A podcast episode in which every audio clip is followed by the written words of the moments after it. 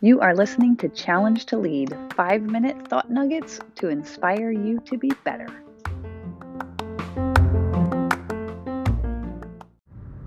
In honor of the 4th of July, which happened recently, I wanted to share with you one of my random insights. So, as you probably know, I was in the military. I was in the Navy. I went to school for engineering on a military scholarship.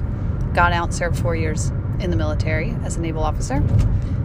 Absolutely loved that time. And at my children's swim meets now, which by the way, this was a long that was a long time ago, but I still hold it very dear.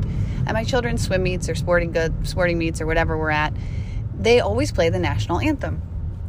And I love that they play the national anthem. I have some British friends who like make fun of it because they're like, no other country does this before every event ever. It's so dumb. But you know what? That's actually just the British culture. They like to complain a lot about everything and anything. I think it's pretty cool. So every time they play the national anthem, we stand up. Um, I stand at parade rest because I used to stand at attention, but that's just really awkward. Parade rest gets the point across. And there are two moments in the song that always get to me. One is that the song was being written by Francis Scott Key during the time when they weren't sure that there was going to be a country anymore. And, you know, he talks about the rocket's red glare, the bombs bursting in air. And I think in our heads, in today's world, we associate these with like fireworks. But the reality of it is, when that song was being written, it very much was talking about bombings and armaments being rained down upon people and people dying all around them. That is the time period of when the song was written, right? So the first thing I think about whenever I listen to that song is the fact that the person that wrote this, when they were writing it, didn't even know if there would be a country. Like they, they were fighting tooth and nail for this country.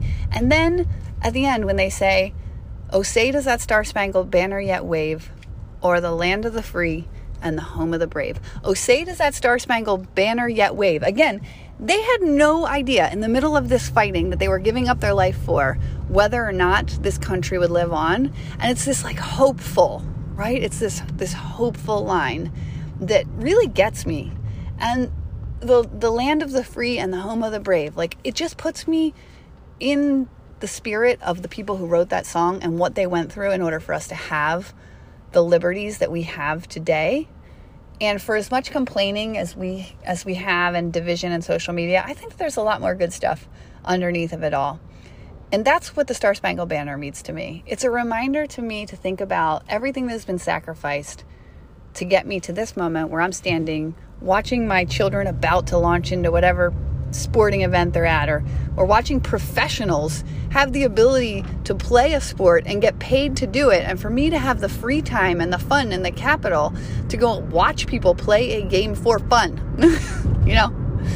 Next time you listen to the star spangled banner i hope that those lines strike you as well and you put a little thought into what was sacrificed to get us here today and then make him proud. That's it. Have a great day